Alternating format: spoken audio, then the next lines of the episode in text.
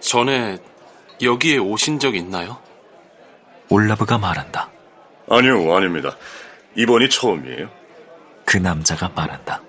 저는 북쪽 지방에서 왔습니다. 그가 말한다. 어제 여기 도착했죠. 어, 그런데 별이비는 그래요. 이보다 더 크고 좋은 도시는 찾기 힘들 겁니다. 그가 말한다. 배를 타고 오셨나요? 올라브가 말한다. 예. 요트 엘리사오를 타고 만선으로요. 그가 말한다. 아주 바짝 말린 최상품의 생선을 가득 싣고 왔죠. 그가 말한다. 생선값을 잘 쳐서 받았습니다. 그래요. 우린 두둑이 받았어요. 그가 말한다. 음. 그 가게 주인을 험담하는 건 아닙니다. 그가 말한다. 그럼 이제 별이빈에 며칠 머무르겠군요. 올라브가 말한다. 그런 다음 집에 다시 돌아갈 겁니다. 그 남자가 말한다. 그리고 그가 주머니에 손을 집어넣어 팔찌를 하나 꺼내는데 샛노란 금에다 아주 새파란 진주가 박힌 올라브가 이제껏 본 것들 가운데 가장 아름다운 팔찌다. 이걸 그녀에게 줄 겁니다. 그가 말한다.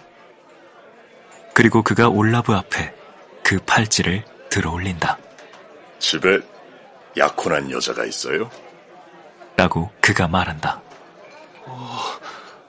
아니, 정말 아름다운 팔찌로군요. 올라브가 말한다. 저런 것을 꼭 오스타에게도 사다 줘야겠어. 그래.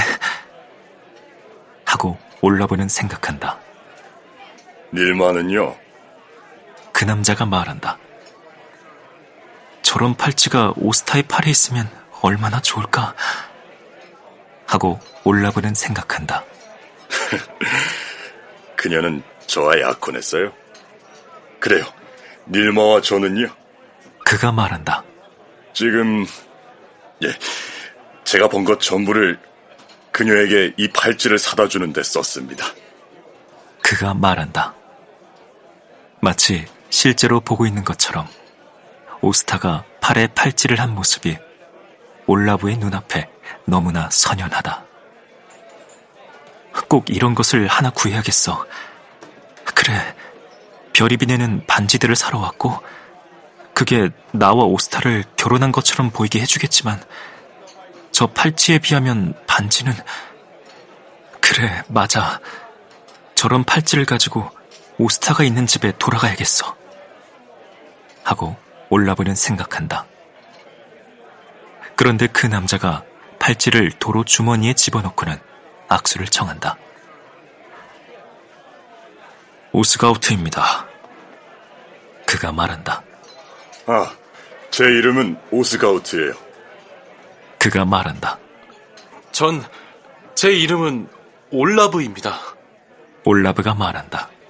들은 바로는 당신도 별이빈 사람이 아니시라던데. 오스가우트가 말한다. 네? 네. 올라브가 말한다. 전 이곳보다 더 북쪽에서 왔습니다. 그가 말한다. 어딥니까? 오스가우트가 말한다. 비크라고 하는 곳입니다. 올라브가 말한다. 아, 그러니까 비크 출신이군요. 오스가우트가 말한다. 네. 올라브가 말한다. 그런데 그런 건 어디에서 살 수 있습니까? 그가 말한다. 팔찌 말입니까? 오스가우트가 말한다. 네. 올라브가 말한다. 선착장에 있는 상점에서 샀습니다. 어, 별의별 게 다 있더군요. 그래요. 거기 가보시면 믿을 수가 없을 겁니다. 이 넓은 세상 어디서도 이렇게 좋은 걸 찾긴 힘들 거예요. 오스가우트가 말한다. 당신도 팔찌를 사고 싶습니까? 그가 말한다. 네. 네, 그러고 싶습니다. 올라브가 말한다. 하지만 비쌉니다. 오스가우트가 말한다. 그리고 무척 예쁘고요. 올라브가 말한다. 아이, 그렇죠. 예쁘죠.